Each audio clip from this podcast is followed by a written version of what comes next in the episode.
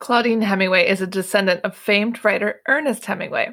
We bumped into each other at a party and decided to team up and dive deep into French history, but with a twist, by bringing a spotlight to those lesser-known creatives in France. This is History with a Hemingway.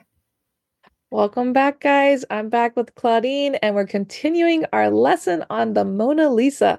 Claudine has discovered so much information about this beautiful painting, and we're continuing where we left off last time today. So I hope you're following along. If you haven't listened to the first episode, go back one and check it out. And this is part two. Yeah. So last week we left off with the theft itself and what happened. But now we're going to go to the point of right after the, the theft and what happened to her and how we found her. Because spoiler alert, obviously, the Louvre gets her back. Unless yeah. you're one of the people that thinks there's a conspiracy behind it. But hey, we could jump on that bandwagon. yeah, yeah. And I'll cover that in one of the ones we'll do um, in the next few weeks. I will talk about some of that stuff. And I found something really interesting of exactly why people think that, a specific moment. But we'll talk about that another day. But nineteen thirteen, so twenty-eight months after the Mona Lisa was stolen, she actually finally was found. So, but for those twenty-eight months, Mona Lisa st- was stuffed into a closet um, without the adoration of a thousand people a day. And she was in this teeny tiny apartment that was not far from the Canal Saint-Martin. So for all of nineteen twelve and into nineteen thirteen, Vincenzo Peruggia, who's our Italian gentleman that stole her, went on with his life, although he did not return to his job, of course. He stayed quiet and close to home while the world wondered where the Mona Lisa was. Um, the smart crooks all over the world used the, the the theft as their benefit. Some of them even, this one guy even employed a copyist that went and created ten versions of the Mona Lisa. And then this uh, gentleman would go and sell it to, sell her to very rich people because it was kind of a perfect crime because nobody could say and admit they had the Mona Lisa. So he's selling it to, you know, somebody for like, you know, a million dollars. And this, you know, rich guy of that owns some bank can't go around and say, well, guess what? I have the Mona Lisa, because then he'd be arrested. Yeah, that that wouldn't have worked out so well no. for him. so this, so there was people making money off of it because they would they were saying they were selling the Mona Lisa. Uh, but in the winter of nineteen twelve, uh, Peruggia left the Mona Lisa in his apartment in a box, slid it under the stove. Thankfully, he wasn't using the stove. The amount of times that I'll tell you to the the conditions that she's been kept in over the years until she finally got back to the Louvre, has it, it's amazing that she's still in one piece. Uh, but Peruggia made a quick trip over to London to see an art dealer named Josephine, uh, Joseph, not Josephine, Joseph Duveen. Um, he is hailed to this day as the individual that kind of brokered getting Euro- European art to the wealthy Americans more than anyone else. Uh, but when this short uh, little Peruggia, who was only five foot three, shorter than Napoleon, he went into his uh, gallery in London and s- told him that he had the Mona Lisa and that he was going to sell it. Duveen basically laughed at him and told him to get out of the gallery. And so Peruggia was rather upset at that, returned to Paris um, and Lisa that was in her tomb underneath the stove, and waited again for another year before he did anything else. Smart man. Smart man. So on November twenty-ninth, nineteen thirteen, Vincenzo appeared again. This time he sent a letter to a gentleman named Alfred Alfredo Geri, who is an art dealer in Florence. He stated in this letter, and the exact words were, he has the stolen work of Leonardo in is in my possession. It seems to belong to Italy, as the painter was an Italian. My dream is to give her back the masterpiece to the land from where it came. And he signed the letter Leonard. Interesting. Not Leonardo, but just basically Leonard. Leonard. Geri was skeptical at best, but he contacted Giovanni um, Poggi, who was the curator, and then also the Corrado Ricci, who was a director of the fine arts of Uffizi. So the, both these gentlemen were at the Uffizi, and at first they thought there's another crackpot doing this, but they decided they didn't have anything to lose, so they responded to the letter and set up a meeting for December twenty-second in Milan. Um, Leonard decided he didn't want to wait any longer, and he arrived in Florence on Wednesday, December tenth, nineteen thirteen. So, you know, basically one hundred ten years ago, last month. He walked into Geri's shop on the Via Borgo um, and said that his he was there. His name was Leonardo Vincenzo, introduced himself and asked the owner if he was interested in seeing the painting. And of course, Geri was a little surprised that he was there. He didn't think he was going to be meeting him for another two weeks. So, but two hours later, Geri called um, Poggi from the Uffizi. And before you knew it, the two men were in Perugia's apartment, or not an apartment, but a teeny tiny hotel room on the third floor. Um, the uh, hotel is still there in existence, and it was very close to the uh, Ponte Vecchio there in Florence. He went in there and they, he took him out. He Peruggia had created this crate with a false bottom. So it was a pretty good sized box. I mean, you know, the Mona Lisa is small, but she's not, you know, the size of a notebook paper. But he had this crate built, and then she slid in the bottom of it, and there was a box, basically a false top on it. That So she just slid in there. And he had it filled up with his dirty clothes. He had a mandolin in there, tools, everything, paintbrushes, all this stuff he just tossed in over the Mona Lisa. That's crazy. Can you imagine? Yeah, I mean, that? There was a piece of wood in between them, but when the director saw it, he just about died seeing that all this stuff. I mean, because if you have tools and paint, you also have like, there's fumes and there's things that kind of could come through and leach through the wood anyway.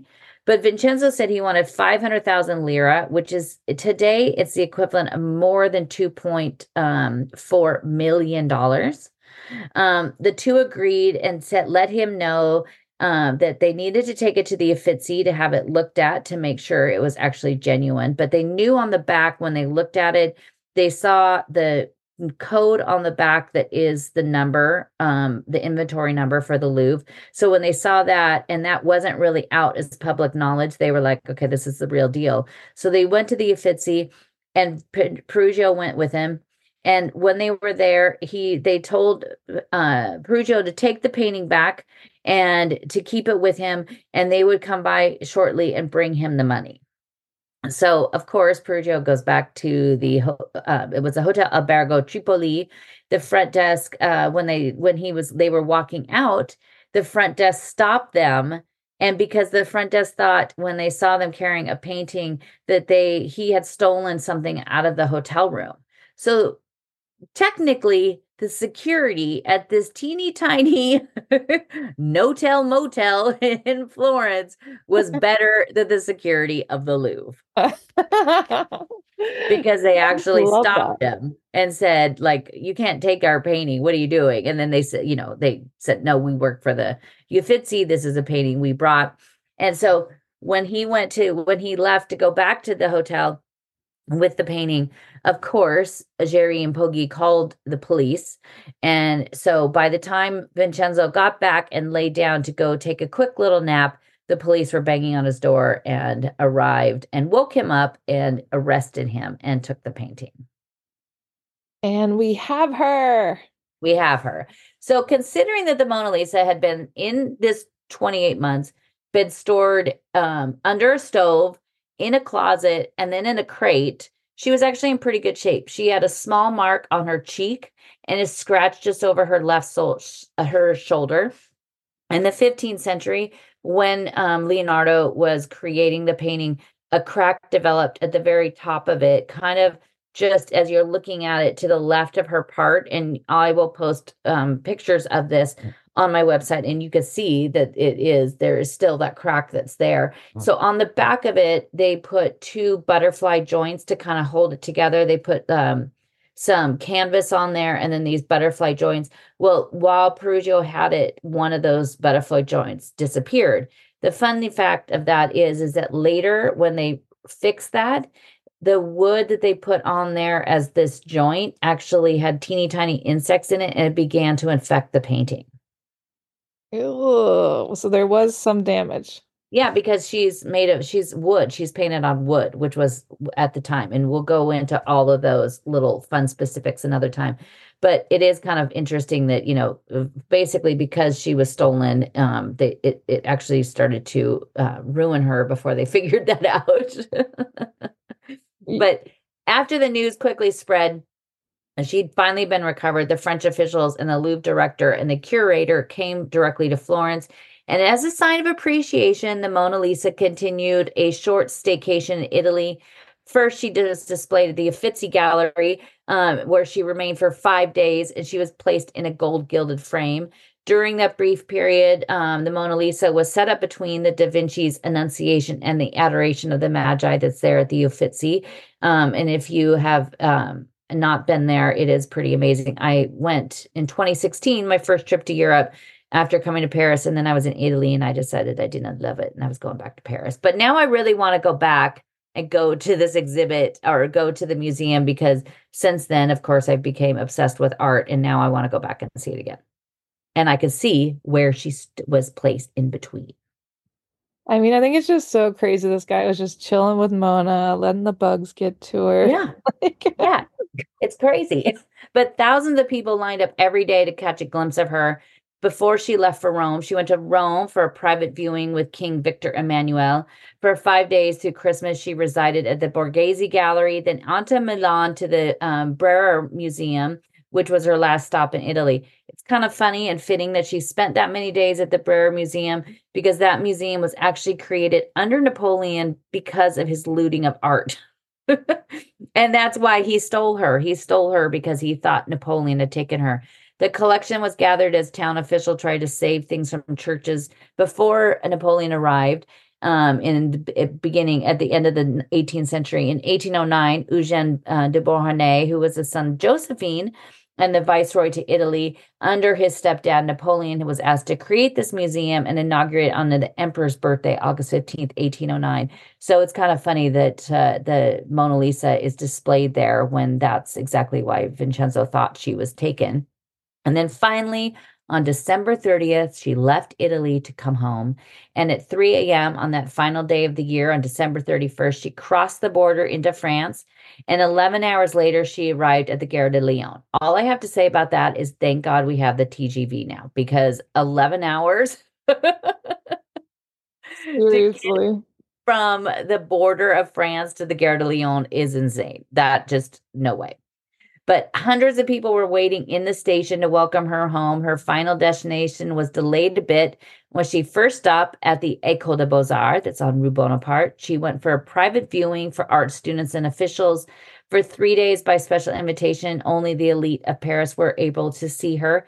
And a gal that we've talked about before that wrote a wonderful book called Claudine, the writer Colette, was sent there to report on it, and she returned and said that it was now the seeing the most famous woman in the world. And she remarked that it was a sea of cameras and the air smelled like perfume, because it was the place to be in Paris those first few days of nineteen fourteen to see her.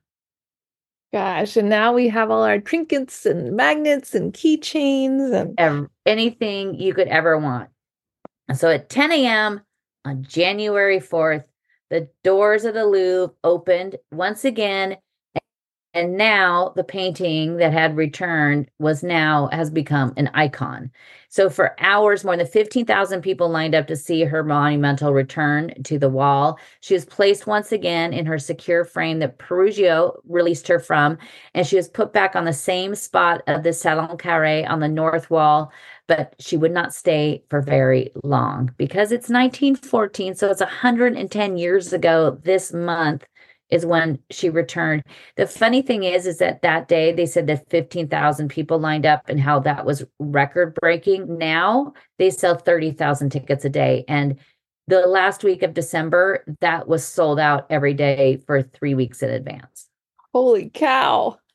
It's also the size of the Louvre of nineteen fourteen to two thousand twenty-four is much different, but still it's funny to think fifteen thousand. And now, now, of those thirty thousand people that come every single day, eighty-five percent of them come to see the Mona Lisa. I mean, yeah, anytime you ask people when they're visiting Paris, they're like, yeah, we got to go. It just kind of feels like a job they don't even want to do sometimes. Yeah, I mean, when I do tours of, you know, when I'm doing tours of the Louvre, because all my tours are custom. So it's, you know, whatever anybody wants to see. And, you know, a lot of times it's they just want to see the big things and the Mona Lisa. I had one day I had a gal that said she they took their granddaughter And she just, the granddaughter only wanted to see the Mona Lisa. So I spent an hour and a half in the room with the Mona Lisa telling her all about it. But sometimes there's some people that are say, we want to see everything, but not the Mona Lisa. We've seen it before. And that's a, that's kind of what I want to do with these episodes, is that that's kind of how I always looked at her too. But now with everything we're going to kind of tell you about over these special episodes, hopefully you kind of look at her a little differently. You don't get the chance to really go in and appreciate her like you would maybe want to, because it is this just chaotic, you know, S show, we'll call it. But it is, it's still, hopefully this makes you think that it's, there's much more to her than, you know, the nightmare that comes along with her. But it is, uh, it is, you know, everybody kind of wants to see her, but most people, again, they don't know why.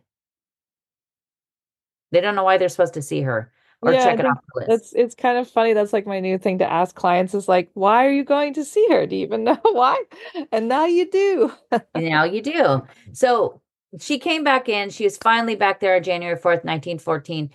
forty-four years before that, in eighteen seventy, during the Siege of Prussia, the Louvre officials moved out many of the precious pieces of art. We did a whole episode um, about the, how they saved the Louvre and all the art, specifically about World War Two. Um, but they that World War Two was not the first time they did that. So the first time they did it was Siege of Prussia. The Mona Lisa was quietly moved out of Paris, along with three hundred sixty other paintings, to the Arsenal of Brest on September first, eighteen seventy, in case number eleven on the second convoy. The left by train from the Montparnasse station, the Mona Lisa left. She didn't even make it into the first convoy. That's his eighteen seventies prior, obviously, to the theft. Um, at the time, Mona Lisa wasn't as famous and didn't even warrant the first convoy, which the other paintings that Leonardo did were in the first convoy, but the Mona Lisa was in the second convoy. On August eleventh, nineteen fourteen, so just eight months after she's returned to the Louvre, France declared war on Austria, and the entry into the Great War began. At the end of August, as the Germans entered Paris, the clock was ticking, and workers quickly removed paintings from their frames and stretchers. The treasures of the Louvre would leave with the protection, um, and this time Lisa was on the move again, leaving the Louvre, this time under actual Louvre control um, and very, very tight security. On September first, nineteen fourteen, so forty-four years to the day that when she left to go to Brest, she was placed in a, her very own red satin-lined crate. She was driven out of Paris towards Bordeaux, later Toulouse, where she remained until the end of nineteen eighteen. Um, her biggest adventure was World War Two, when she left Paris not once but twice. The first time in September nineteen thirty-eight, as Hitler invaded um, Sudetenland, and then she ventured to Chambord for a few weeks before coming back to the Louvre for eleven months. But it was in the summer of nineteen thirty-nine when it was clear that Hitler intended to capture as much art as he could. The Louvre acted quickly. She was once again placed in her satin-lined crate, and she was tied to an ambulance gurney, placed into a special truck that was hermetically sealed. She was one of the first pieces to leave the Louvre on August twenty-ninth, nineteen thirty-nine. It is rather odd that all three of these exodus all happened basically around the same exact date. Very strange. Those are things I noticed. But when she arrived in Chambord, the guard that was placed inside to protect her was unconscious because of the lack of oxygen, because it was hermetically sealed. He couldn't breathe, but he lived, and the Mona Lisa was safe. The most important thing is Mona Lisa was okay, you know. She was okay. But with this, if you have not read um, the book Saving the Mona Lisa, which is, is about all of the art at the Louvre um, being saved during World War Two, or and I will also put a link to that episode we did last year, because I think it's one of my favorites too. But the curator, André Chanson, with his wife, who was the archivist of the Louvre, her name was Lucy Mazurk, they traveled to Chambord with their twelve-year-old daughter, a woman named Frédérique Hébrin. She watched over the famous lady during the war, and Lucy um, remembers, the mother, remembers visiting the Mona Lisa in nineteen fourteen at just fourteen years old, and she said she had a hard time seeing over all of the people because the crowd was so dense. Um, and now she had a view any art lover would dream of, because her daughter would talk, and she has been on um, this one documentary that's my favorite that I think I've watched the first time like fifteen years ago, and that's when I became obsessed with Rose Valland, but it's called The Rape of Europa. It's an amazing documentary. You might be able to find it on um, Amazon. But Frederica's in there. She grew up to be an actress and a writer. Um, and she has been used in many of these documentaries talking about it and saying how every once in a while they pull her out of uh, this armoire and open her up and pull the red satin back to see the smile of the Mona Lisa, which is just insane to think of. Um, and while I was looking this up, um, Frederica, she just passed away in September of twenty twenty-two, and she was something like, you know, ninety years old or so, but it was kind of sad when I saw it because I see her, I've seen her in these episodes so many times. Um, Lisa and her, the Chamson family moved five times before returning on June seventeenth, nineteen forty-five to the Louvre, and when she came back, the Mona Lisa then moved to the Grand Gallery, where she now resides. Well, she's just right off of the Grand Gallery, but she is. And I've even done where I could even tell you all the places in the Louvre that she's been. That's how deeply I have gone down the Mona Lisa rabbit hole. I love that. I mean, I feel like you could make like a board game with all the research you have. I pretty much could. And I, I'm, it's, it's kind of gotten crazy. I, I'm at a point now that he needs to stop researching her. I have now, I used to go in the Louvre. And, you know, you'd go, when you walk out the Louvre, there's two gift shops. The one on the left as you're walking out is the one I get in trouble with because that has all the books on the up, on the upper level, but it has all the nicer things like, you know, you could buy jewelry that's inspired by pieces of the Louvre. And on the right, it's kind of all the trinket things like the Mona Lisa on your umbrella, a Rubik's Cube, a pair of socks, like anything you'd want the Mona Lisa. And I used to always walk by there and be like, ugh, horrible. I went in the other day so I could get one of the little, you know, paper, um, like file folders. So I could keep all my maps I've been making about the Mona Lisa. And I was like, I have now gone in there and bought a pair of socks with the Mona Lisa on it. I love that for you. I know. Now I have become yet another one that is like, oh, now I need to have all the things with the Mona Lisa on it. And as you should. Yeah. But next week we will talk about the people behind the Mona Lisa. So the story of Vincenzo and the story of Lisa herself and the gentleman that painted her. Well, I can't wait. I'm learning so much, guys. We will all be experts on the Mona Lisa by the end of this series. And make sure you head over to Claudine Hemingway dot com to learn more and tune in next week. Thanks for listening today, guys. If you're interested in learning more about Claudine, her tours, history, and the beautiful photographs that she posts all over Instagram, tune into her website, Claudine Hemingway dot com.